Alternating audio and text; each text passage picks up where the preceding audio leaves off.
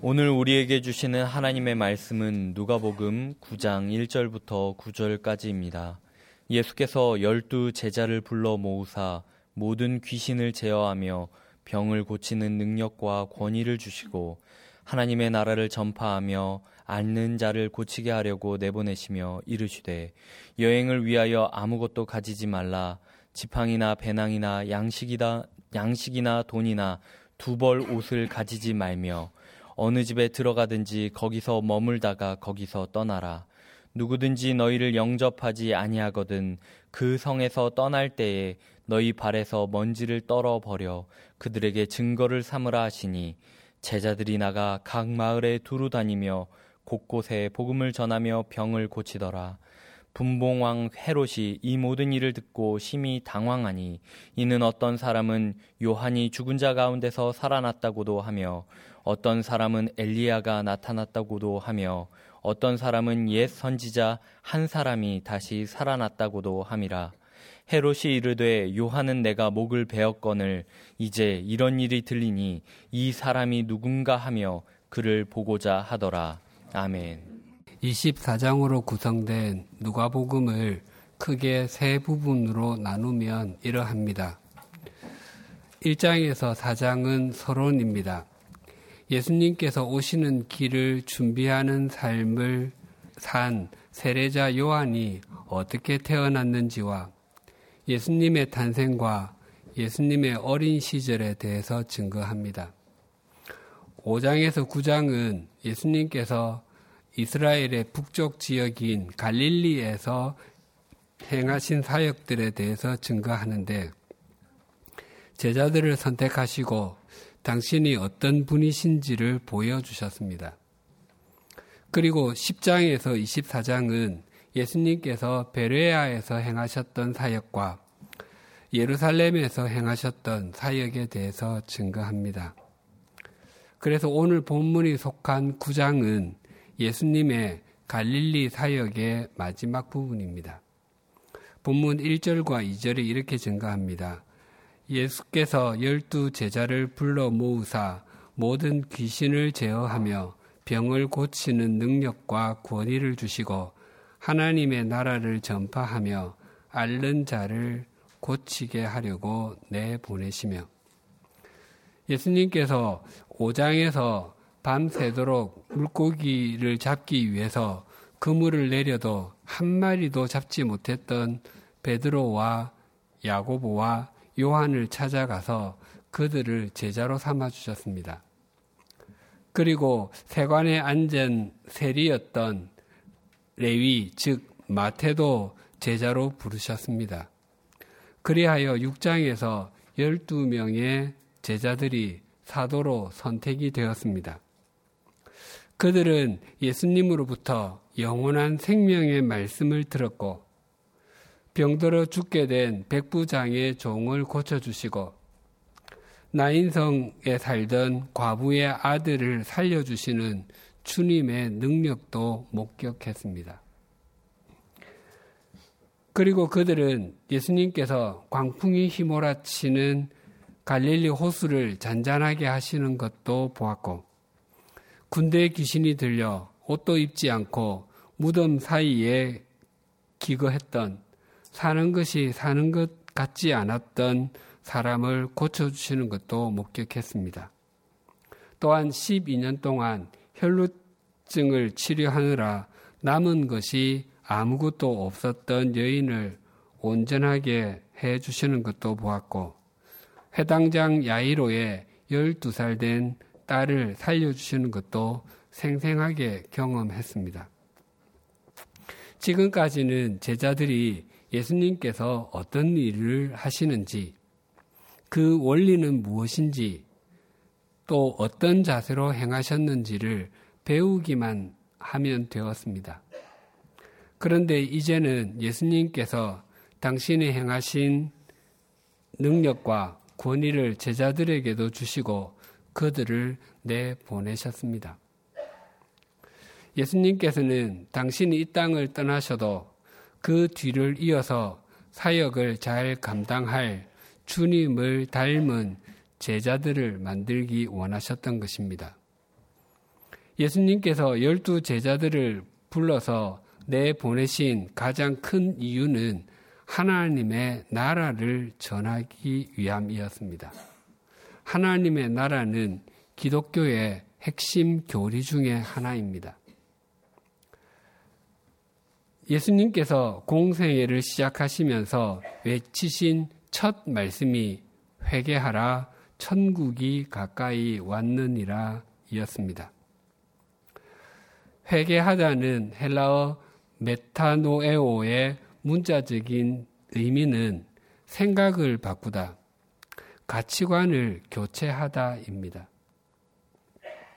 그래서 회개한다는 것은 내 인생의 주인과 내 삶을 인도해 가는 존재가 나 자신이라고 착각했던 것에서 하나님이시라고 고백하며 생각을 바꾸는 것입니다. 또한 세속적이고 일시적인 것을 삶의 최고의 가치관으로 삼았던 것에서 성경적이고 영원한 것을 최상의 가치관으로 삼는 것으로 교체하는 것입니다. 그리고 천국, 즉 하나님의 나라가 가까워 왔다는 것도 회개하다와 비슷한 의미로 해석할 수 있습니다. 천국, 즉 하나님의 나라의 가장 중요한 개념은 통치입니다.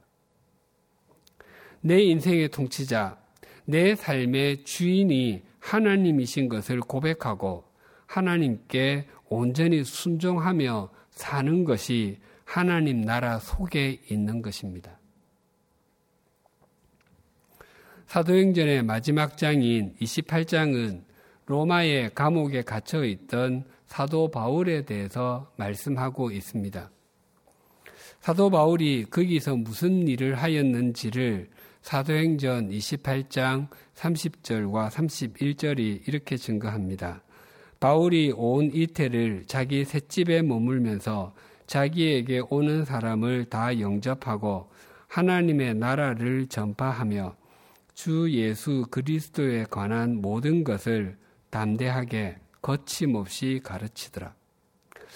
사도 바울이 죄수의 신분이었을지라도 로마에서 가택 연금의 상태로 잡혀 있어서 비교적 사람들을 만나는 것이 자유로웠던 것으로 여겨집니다. 그때 사도 바울은 자기를 찾아오는 사람들에게 전한 것은 두 가지. 하나님의 나라와 주 예수 그리스도였습니다. 그것이 기독교 복음의 정수입니다. 사람이 다스리는 나라, 인간의 나라는 언제나 불완전하고 언제나 유한합니다.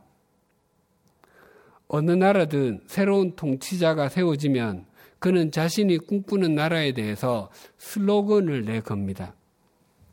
하지만 그대로 이루어진 적은 단 한 번도 없습니다. 슬로건이 화려하면 화려할수록 현실과의 괴리감은 더 큽니다. 왜냐하면 인간의 나라를 다스리는 사람이 불완전한 존재이고 유한한 존재이기 때문입니다.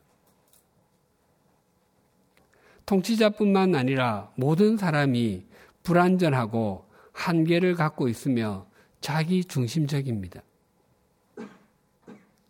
그래서 사람의 다스림 속에는 참된 만족도 없고 영혼에 잇대어진 삶도 없습니다.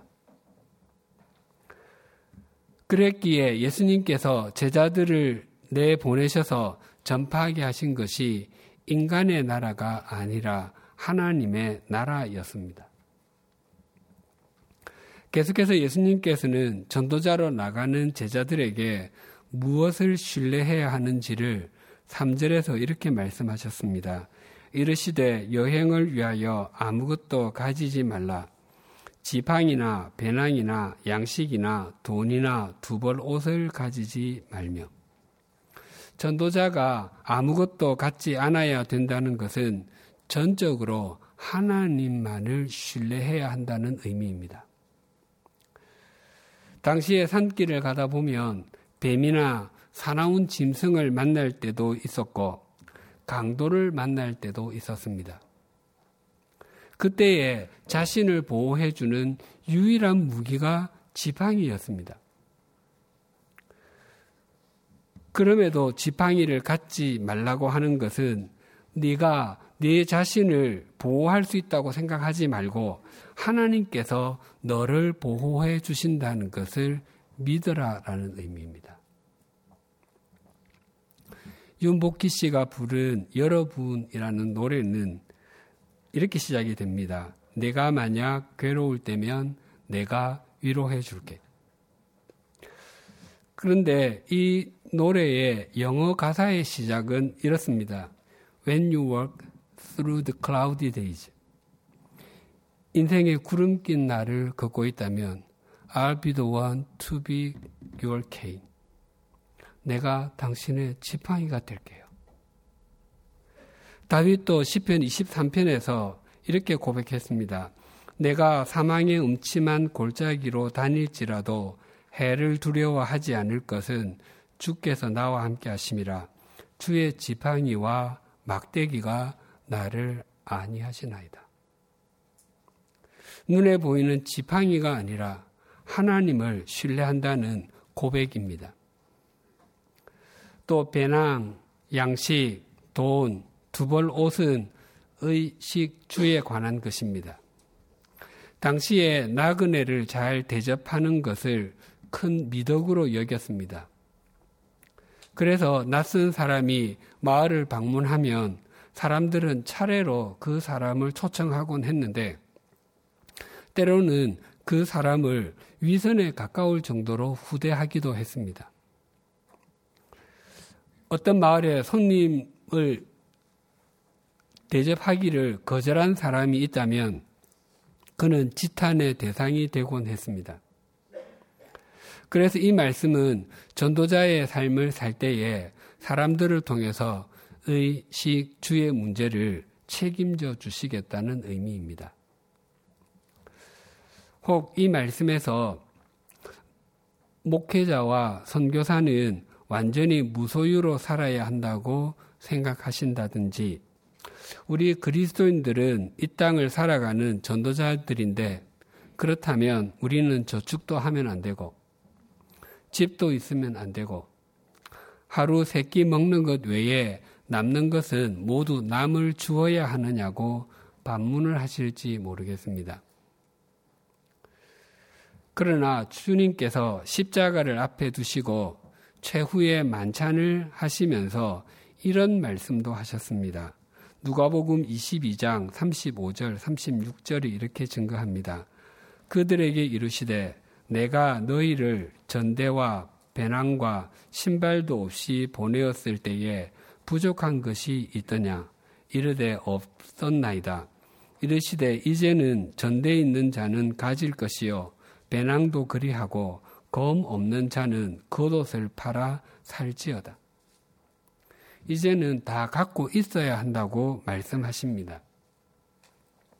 이것은 제자들이 주님의 뒤를 이어서 사역을 하게 될 때는 상황이 이전과는 많이 바뀌어 있기도 할 것이고 또한 그들은 유대 지역에서만 전도자로 살지 않고 여러 곳으로 흩어져서 전도자로 살아야 할 것인데 그곳의 상황은 이곳과 또 다르기 때문에 주님께서 제자들에게 다시 이렇게 말씀하시는 것입니다. 우리는 누가복음 9장의 말씀을 따라서 살 수도 있고 22장의 말씀을 따라서 살 수도 있습니다. 그러나 어떤 것을 선택하여도 그 근본 원칙은 하나님만을 신뢰해야 하는 것임을 잊지 않으셔야 합니다. 사도 베드로는 9장의 말씀을 따라서 살았습니다. 그래서 그는 아내와 동행하여 전도자로 살면서 교회의 후원을 받아서 사역을 했습니다. 반면에 사도 바울은 22장의 말씀을 따라서 살았습니다. 그래서 그는 교회의 도움을 받기보다 천막 만드는 일을 하면서 사역했습니다. 자신의 쓸 것만이 아니라 동료가 쓸 것도 함께 벌었습니다. 사도 베드로와 사도 바울은 사역의 모습은 달랐지만 오직 하나님만을 신뢰하는 것은 동일했습니다. 오늘날에도 선교사들 중에는 구장의 말씀을 따라서 오직 말씀에 집중하기 위해서 후원을 받고 사역하시는 분들이 있습니다. 또 선교사의 신분으로 들어갈 수 없는 지역에는 22장의 말씀을 따라서 자기 직업을 가지고 사역하시는 분들도 있습니다. 이 3절의 말씀에서 우리는 예수님께서 말씀하시는 그 정신을 잘 새겨야 합니다. 우리가 가진 것이 많든 적든, 사회적인 지위가 높든 낮든, 배움의 길이가 길든 짧든, 우리의 연령이 높든 낮든, 또 우리가 건강하든 그렇지 못하든지 간에 우리가 궁극적으로 신뢰해야 하는 것은 하나님이시지 우리 자신은 결코 아니라는 사실입니다. 우리가 어떤 상황에 있든지 하나님을 신뢰하지 않고 나를 믿고 있다면 그 상황이 내게 많은 것을 가져다 준다 할지라도 우리는 하나님의 뜻에서 멀리 떨어져 있는 것이 틀림없습니다. 예수님께서는 제자들을 내보내시면서 유의해야 할 것에 대해서도 말씀하셨습니다. 4절과 5절이 이렇게 증가합니다. 어느 집에 들어가든지 거기서 머물다가 거기서 떠나라. 누구든지 너희를 영접하지 아니하거든 그 성에서 떠날 때에 너희 발에서 먼지를 떨어버려 그들에게 증거를 삼으라 하시니 예수님께서는 제자들에게 한 마을에서 하나님의 나라를 전하게 될 때에 이 집, 저 집 바꾸어 가면서 동가식, 서가숙 하지 말라고 말씀하셨습니다. 그것이 하나님 나라의 복음을 전하는데 더 유익하기 때문이었습니다. 제가 중고등학교에 다녔던 1970년대 말 80년대 초반만 해도 한 교회에서 부흥 사경회가 열리면 그 교회만이 아니라 이웃에 있는 주변 교회 사람들이 참, 같이 참석하는 것이 아주 자연스러웠습니다. 그래서 함께 말씀을 들었습니다. 그래서 부흥의 사경회를 하게 되면 그 사경의 포스트를 자기 교회만 붙였던 것이 아니라 주변 이웃 교회에도 자연스럽게 같이 붙였습니다.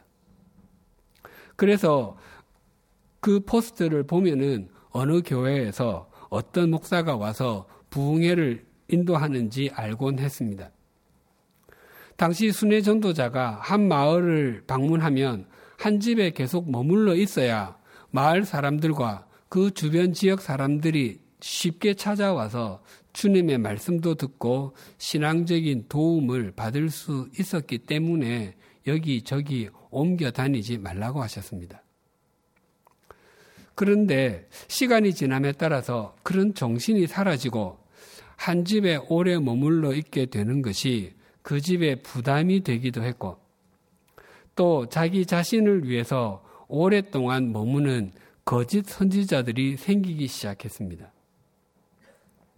그래서 초기 교회 문서에는 순회 전도자들에 대해서 이렇게 기록하고 있습니다.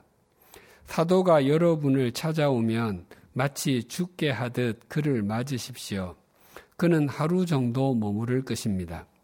혹 필요하다면 그 다음 날도 머무를 수 있습니다. 하지만 3일째도 머무르려고 한다면 그는 거짓 선지자입니다. 그래서 생선과 손님은 3일이 지나면 냄새가 난다는 말이 있습니다.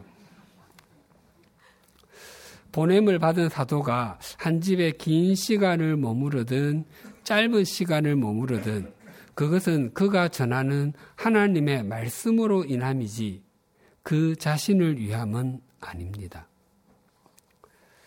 그리고 영접을 하지 않거든 그 마을을 떠날 때에 발에서 먼지를 털어버리라고 하셨습니다. 유대인들은 이방인 지역을 여행하고 난 후에 성전으로 들어갈 때는 발에서 먼지를 털었다고 합니다. 이방인 지역의 흙으로 인해서 성전을 더럽히지 않겠다는 상징적인 행동이었습니다. 그러나 예수님께서 이방인의 지역인 그라사인의 땅에서 귀신이 들려 옷도 입지 않고 무덤 사이에 거주했던 사람을 고쳐주시고서 발에서 먼지를 털지 않으셨습니다.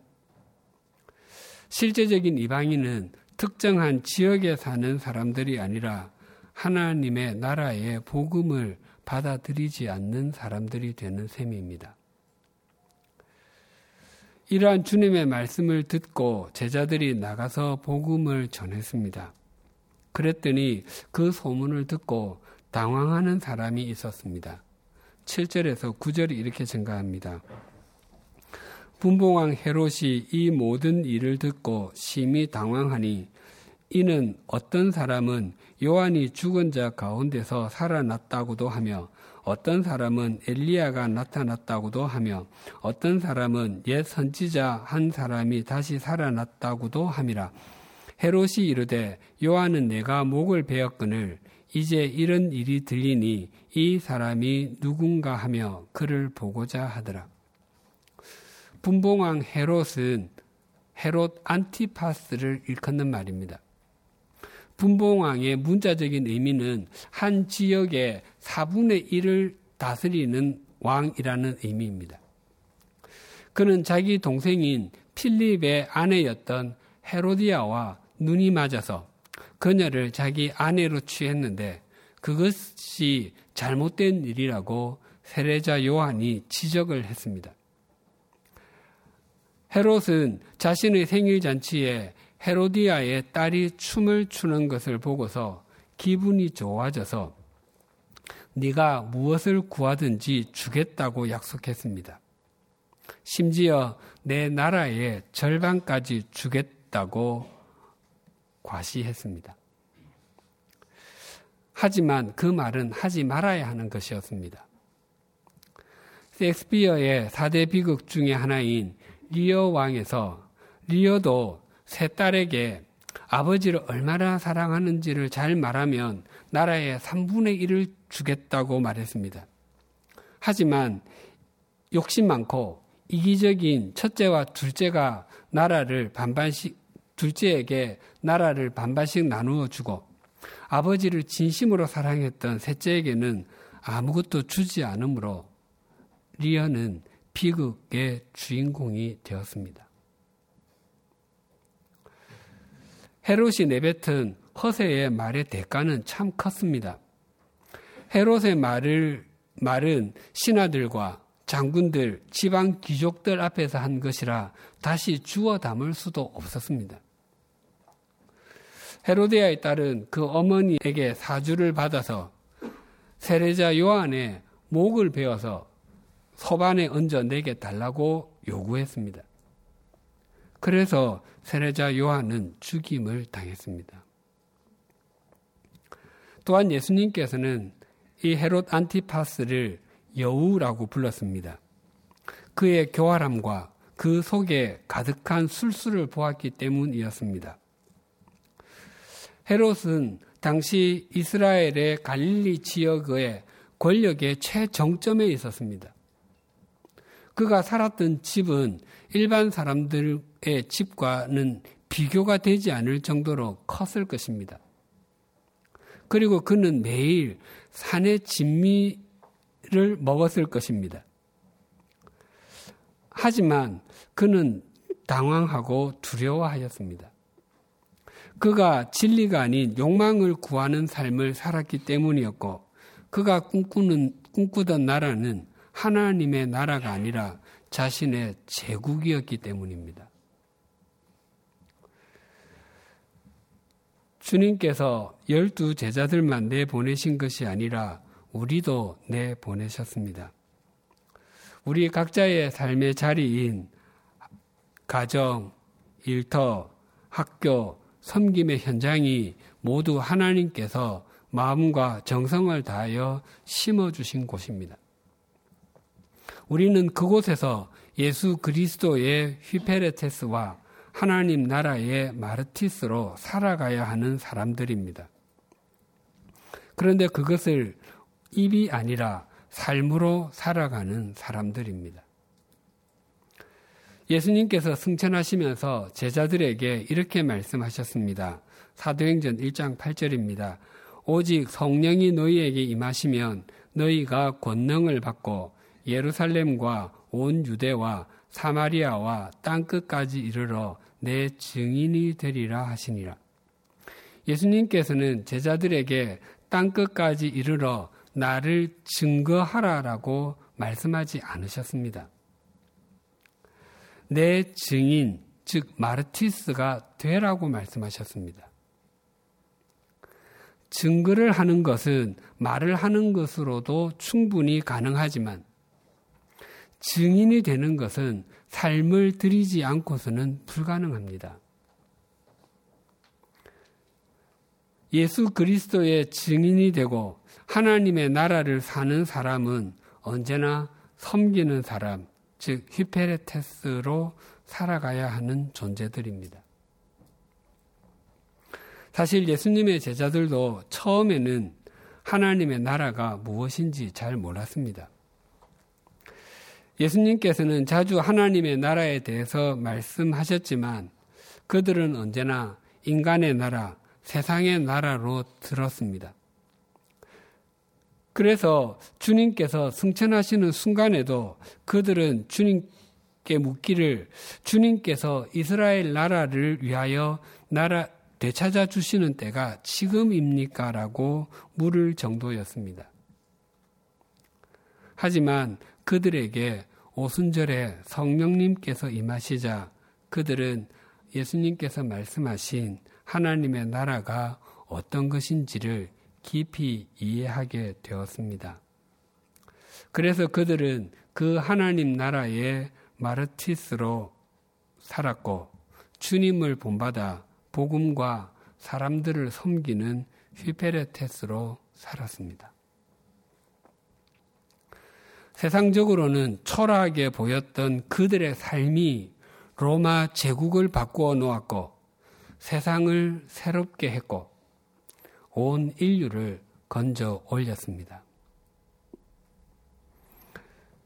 오늘날 교회가 교회답지 못하다고 욕을 먹고 예수 그리스도가 전해지지 않고 하나님의 하나님 되심이 드러나지 않는 것은 내 보내심을 받은 우리가 하나님께서 마음과 정성을 다하여 심어주신 자리에서 마르티스와 휘페레테스로 살지 않기 때문입니다.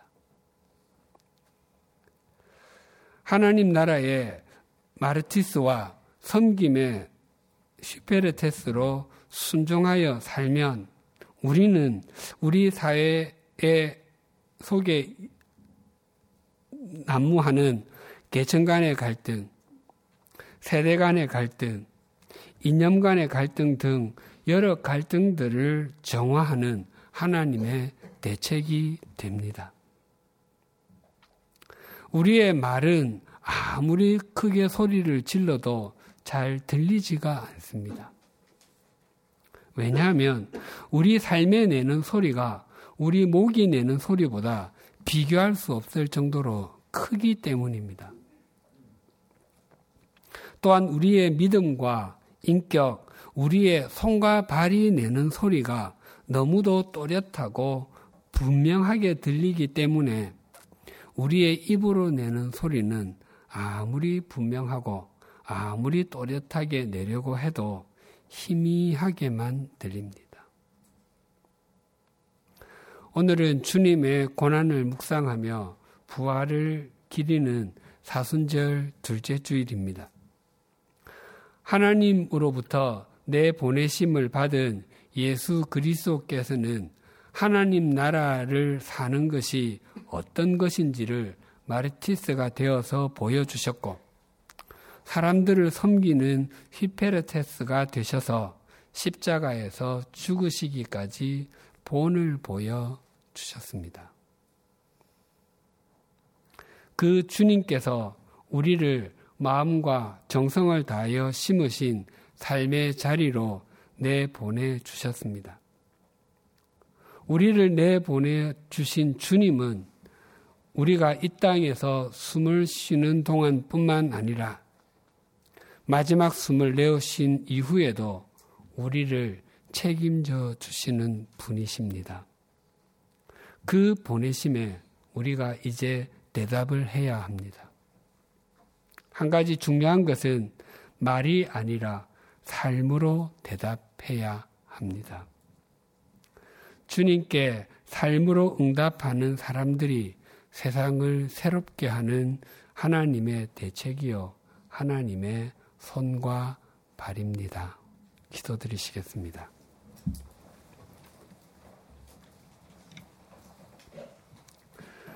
갈릴리 호수에 불어닥친 광풍을 잠잠하게 만드시고 영적인 세계를 쥐고 계시며 인간의 질병과 죽음을 다스리시는 분이 바로 우리의 주님이신 것을 감사합니다.